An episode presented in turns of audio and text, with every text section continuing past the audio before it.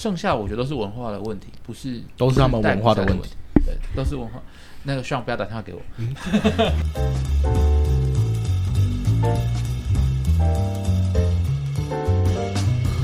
呃，其实我觉得，我我一直不太懂为什么会大家一片沉默。呃，蛮常见，这非常常见，蛮常见的。他们没有打过新生杯吗？还是我们在讨论是新生杯？有可能没有，或者是他本身就是比较沉默的那种类型。就算打过新生杯，也是非常常沉默。他就是觉得，哦，对我蛮常在辩论社得到一些资讯。然后我今天哦，我知道新的杯赛、新的题目，我来那听学长姐讲什么。我也不是说我没有想法，可是我没有办法组织到说哦，我很有表达欲，然后想要跟学长姐讨论什么议题。他可能不是这种人。我觉得这个时候就是要照顾轮流照顾不同的学弟妹。那我觉得这个就是观察学弟妹的状态。我记得我看到莫叔整理的，还有一个人的疑问是说，他担心不知道学弟妹有没有接受到他的内容。我个人觉得。呃，我们以前有一个很好的东西叫做笔记本，我们会叫学弟妹抄笔记，拿出纸笔开始讨论比赛。困扰就是学弟妹如果觉得哦，好像还好，不知道有什么能抄的，我要怎么样创造他抄笔记的那个点？大家可能没有被学长姐电过，对对，怎么会没有东西可以抄？对啊，就是通常我跟小侯学长在讨论的时候，那个画面是这样的，然后就讲讲讲讲讲，听懂没？听懂了，抄啊！我们都是爱的教育，写下来啊啊！至少啊，题目是什么？这次比赛题目是什么？为什么你的你的上面是都是空空的？你至少可以把题目抄下来吧？啊、通常就是这样啊，就是他讲讲完半天，讲完听懂了没？听懂了，写下来啊！第一天上班哦，通常就是这个画面。他应该是不会讲第一天上班。会。好，我我觉得一样，就是你看他们 看他们有没有动笔，看他们有没有想。那接下来就可以开始问嘛，就跟你打辩论的时候一样，你讲到重点的时候，你一定会看一下裁判有没有动笔。如果裁判没动笔，那你就该招了。所以，如果你在场上做得到这件事情，你就应该要在讨论的时候做得到这件事情。再记得高二，如果你在讨论的时候做不到这件事情，那你有很大的问题。高二吗？告诉高二，辩论是一个察言观色的比赛。如果你还没有学会察言观色，代表你辩论还打得不够好。不是，高二通常都不会打到太好。如果是以我们刚才讲的这个标准来看，你要他们拥有察言观色的能力，或者是他们要可以归纳出学弟妹讲的话，或者是他们要自己归纳出重点来讲，某种程度上，我觉得都是有一点太苛刻了。以正常状况来讲，我其实觉得绝大多数的高中生。呃，如果他有一个大学的学长姐在带比赛的话，他不会，他不会需要单独的面对高一的学弟妹。我们在讨论的这些人，他或许没有一个大学的学长姐。当然是啊，不然他就是已经有别人在带比赛了。对，可以那么频繁的来带他。对，那我的建议会是，因为你跟他其实真的只差一年。老实讲，就我自己以前的经验，差距没有太大啊。我大学才开始打打比赛嘛，我一开始跟高高中生的时候，我记得差两三届而已。我没有真的很把自己当成他们一定要非常尊敬的学长姐，就是我带的社团通常都没有非常严格的学长学弟制的原因也是这样。我觉得其实你是他的学长姐，不是因为你在辩论比赛上真的比他强很多，而是你有肩膀，出了事的时候你要扛，那个才是学长姐的真谛。那如果你会愿意扛，你会愿意帮助他们去呃承担一些风险。那其实他们就会自然会尊敬你，你不需要一定要靠你在比赛上面真的赢过他那么多，或赢过他多少去证明这件事情。我觉得对这个程度的高中生，我可能会跟他说：“你先确定他的问题是什么？嗯、那这个问题是不是你们这个论点的确有可能会遇到的？好，这的确可能是我们需要处理的问题。那就算你这个时候还没有办法回答他，那。”把它记录下来，也诚实的告诉你的学弟妹，你可能需要点时间，或者是我们可能要往某个方向查找看看资料。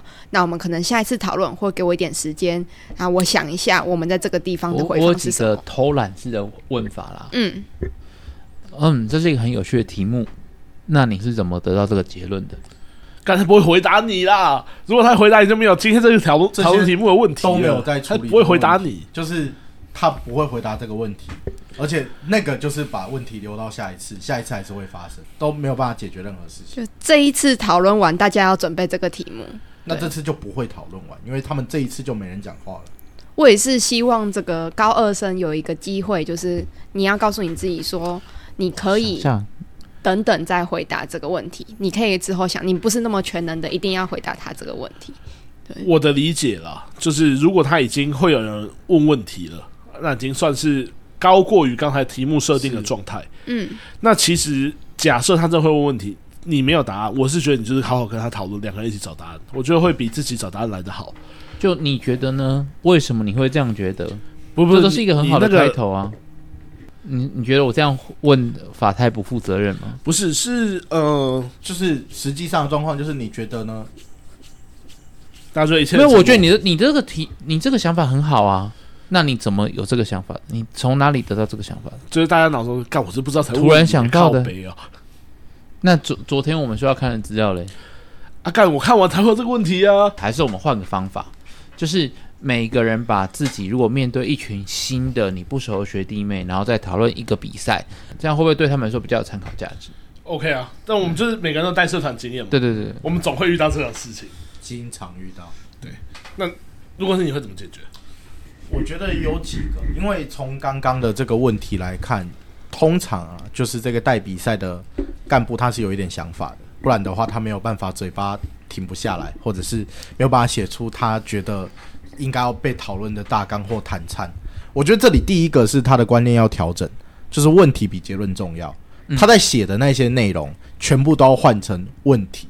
就是他得到了他的结论，但他怎么得到这个结论呢？比如说，他要写的东西可能从我国一九九九年曾经立法改变了什么什么制度，然后导致了现况，然后后来某某立委曾经提出什么什么法案，最后在国会获得多数的表决，那最后在这一个 NGO 或者是多数团体的这个争取之下，成功改变了某某现状。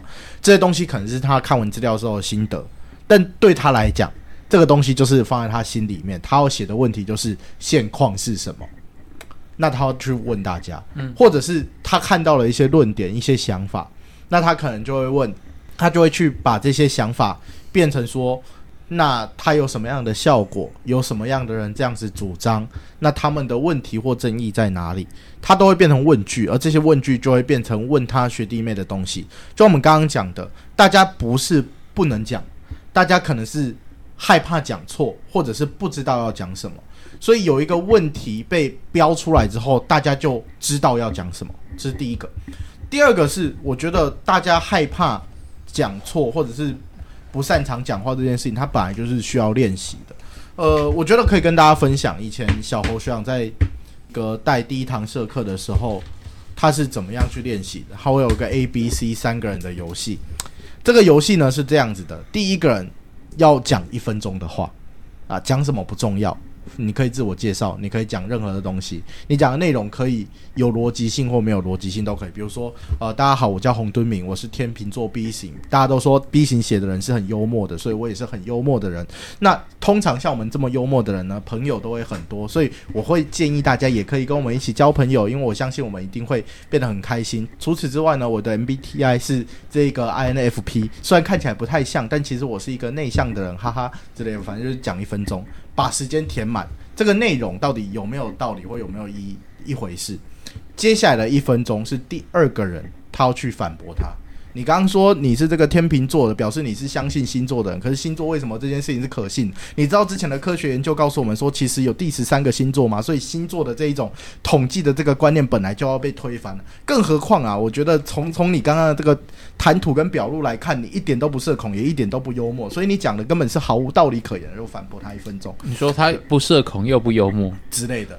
那最后，最后那第三个人要做什么？第三个人就是像他这样子，拿着一个小本本在旁边记。他要做的事情就是说他听到了什么。大家有没有发现，他就是一个很非常小型的辩论比赛？有人讲话，有人反驳，有人聆听，并且评比赛。那他其实单纯就只是让大家解放了我一定要讲的对，我一定要讲的有道理的这个枷锁，让大家开始。有对话的空间，你是聊天也好，你是互呛也好，都行。但是大家开始嘴巴张得开了，而且它是一个被规则限定的，大家都要这么做的一个自给自足的小型辩论赛。那我觉得这件事情它是很有助于帮助大家破冰的。我觉得这件事情是大家可以去思考，我们怎么样去练习，让大家可以愿意或讲把话讲出来，让它变得有规则可循是一种，让它变得可以被其他的指导老师或这个这个学长姐引导是一种。我觉得这些是大家可以去思考或做的方法。对啊，嗯，德意呢？换我。其实我刚刚想了很久，你看我刚刚在动手抄笔记，这这是我习惯。的原因是我其实很难理解为什么大家都不讲话。嗯嗯、呃，对我来说，如果你是自愿参加辩论社的，你应该很有表达欲，心里面有一个小小的种子是想讲话的。那通常他们是这样，所以我觉得就像刚刚对面讲的，很多这个时候可能来自于你害怕说错话，嗯，或是你们彼此很不熟。那我觉得上面这两个都不是讨论比赛怎么安排的问题。是社团氛围、社团文化跟，呃，你跟他之间关系的问题。那如果是这方面的问题，我觉得第一个是，你不要因为学弟妹问了一个蠢问题，讲了一个蠢话，呃，虽然你心里面一定会这样想，但是你不能表达出来。就像这样子，啊、你不能把这件事情表达出来。对，呃，然后你要鼓励他们讲话。那甚至有些时候，你可以找暗装，就像我，很棒，很棒。很棒嘛？不是不不是，我很少自己带比赛。对，我通常都会拉朋友一起带比赛。原因是你要有人跟捧梗，就像对，你看很少 podcast 完全只有一个人讲话，对，通常都会有一个人旁边在旁边炒热气氛。对，其实我觉得有时候是这样，就是你可以担任一个逼迫学弟妹去讲话的角色，对，同时你要有人鼓励。呃，那维安娜，你觉得如何啊？啊对，像刚刚那种状况就会是。他讲的非常好，你有听懂他刚刚讲什么吗？对，你知道他刚才讲什么吗？你可不可以再重复他一次？不是，你太难，你没有 get 到他的重点。对啊，或是其实我是不是可以换个角度这样想？对，你可以你可以主动讨论起来嘛。大家，当你有了第一个层的互动的时候，你就有可能会有第二层跟第三层的互动。嗯，那如果你真的不知道该讨论什么或该谈谈什么，我觉得有几个东西是一般讨论比赛的时候一定会一开始要处理的。那通常这些东西处理完以后，你大概就会有一些想法。当大家心里面有想法以后，你就可以往下走。第一个是题目是什么？题目的定义是什么？第二个是现状是什么？如果是政治性命题的话，嗯，那现状完了以后，社会上面现在 pros and cons 是什么？就是支持的声音是什么？反对的声音是什么？那这里你就要叫他们回去查，查完资料以后，你应该他们就应该理论上，他们只要敢讲话的话，不会因为讲错蠢话而被骂的话，那他就可以提出一些观点、一些理由。如果已经上过社课了，你接下来就会去问他，那接下来理据是什么？你的论证在哪里？佐证是什么？那就有东西可以往下走了。所以万事起头难，你有个头以后，我觉得就可以继续往下下去了。剩下我觉得都是文化的问题，不是都是他们文化的问题，对，都是文化。那个希望不要打电话给我。我想补充一下，就是你刚刚讲两个人可以有一个人主讲，另外一个人捧梗，或者是帮他接下去。那这个时候是不是其实不适合有两个人，他们在那边一直互相讨论，学长姐在讨论，然后学弟妹听，会变小圈圈，会变小圈圈。对，这个好像是更不建议的。所以感觉这真的是要讲好，那一个人是来帮你可能捧梗或干嘛的。老高与小莫嘛。嗯，我很常担任的那个角色。因为我就很爱讲话，所以我就是那个一直讲一直讲，我就是担任我自己，我讲我的观点，然后讲了之后，哎、欸，你有听懂我讲什么吗？那你重复一下。那这个时候可能就会有一个人在我旁边，他是负责吐槽我的，他的身份就会比较接近学弟妹，就会说你讲这个，嗯，讲得很好听，可是我觉得我好像没有那么认同，等等之类的。其实我觉得莫叔刚刚讲一个有一个关键字，大家可以记起来，呃，你你重复一下。其实我觉得很多时候小朋友不不敢表达自己，是因为害怕犯错。那你至少就要重复一次你原来讲过的东西，会是一个比较能够让他卸下心防的手段。嗯，啊，文化呢？除了喝以外，你们还有什么？嗯，没有。我其实会比较像是那个莫叔这样的路线，因为对我来讲，会有不讲话的问题很简单，就是大家不熟。所以对我来讲，几件事情是我以前会遇过的嘛，就是比如说先去现在取绰号活动。那取绰号某种程度上会增加很多的互动，因为某种程度上你会还会带有某种程度的人格特性的发掘，所以你会逼迫他跟你对话，因为他可能很抗拒某一些外号，比如说像我的外号叫大胖，虽然我有一个同事叫小胖，那如果你的绰号是这样取，那我当下一定很抗拒，会干为什么我是他妈？后来发觉是个预言。呃，对我真的变成很宽。OK，呃，这个是一个很好的互动破冰方式。哇，大家有必要这样吗？好，这就是捧梗。对，或者是另外一种情况，因为我可能是一个比较低能的人，某种程度上我会让我的学弟妹或我的小朋友可能觉得我是个智障。呃，对我来讲这是一个好处的情况，是因为他们会知道攻击我没有危险或影响。也就是说，就我会很常讲错话，我会乱讲话，甚至会忘记我五秒钟前讲过什么。对，我会让他们来攻击我。就是当我不断偷取出话来挑衅他们的时候，他们有办法反击我，那他就会跟你建立互动。对我来讲，这个是因为我这个人可能比较废，所以我会选择这样的方式。可是不是每一个人都可以接受这样的尊严被践踏。像我没有尊严，但可能德公是不能接受这样子。啊、对，不会啊，我跟学弟妹感情都很不错的。但是学弟妹不会。不会攻击干，就是大胖想是建立一个跟学弟妹互呛的关系，就不会是那一种呃比较严肃，我是来带你们比赛的学长的这种关系。所以你看，呃，我如果我带过学弟妹，每一个都敢打我肚子，每一个看到我说大胖干，然后就想先踹我两下，就是对我来讲，我跟他们的关系互动是建立在这样子一个状态。你觉得是他们的关系互动，还是他们在哪间学校的关系？呃，没有没有没有，我也带过我我同时也是带过很多学校的，对不对？但就是对我来讲，呃，我没有那么在意讨论品质，我没有想要让大家现场不讲话，我想要变成是一个游戏，比赛打好不好，我觉得是一回事，但是我觉得愿意讲话是第一步。那至于我要给他们什么样的比赛观念，我觉得那个是聊天聊一聊，自然会增加的技能。就我的学长都这样讲，啊，你对象下一场就会打辩论的，对。那我的判断是这样，就是我宁可希望你不要讨论比赛，我会希望你。先跟他们当好朋友。那高二遇到高一最常出现的情况是什么？其实不过就是我刚升高二，我新的高一刚进来，我是社团干部，我是一个社长，我要上台自我介绍，然后我接着我要带比赛。不对，这中间太快了，是自我介绍完要取绰号，要玩在一起，晚上要一起去打个网咖啊！现在可能不打网咖了，要喝饮料。高中生要一起晚上打网咖有点难了，但是好像是大学生了啊？有吗？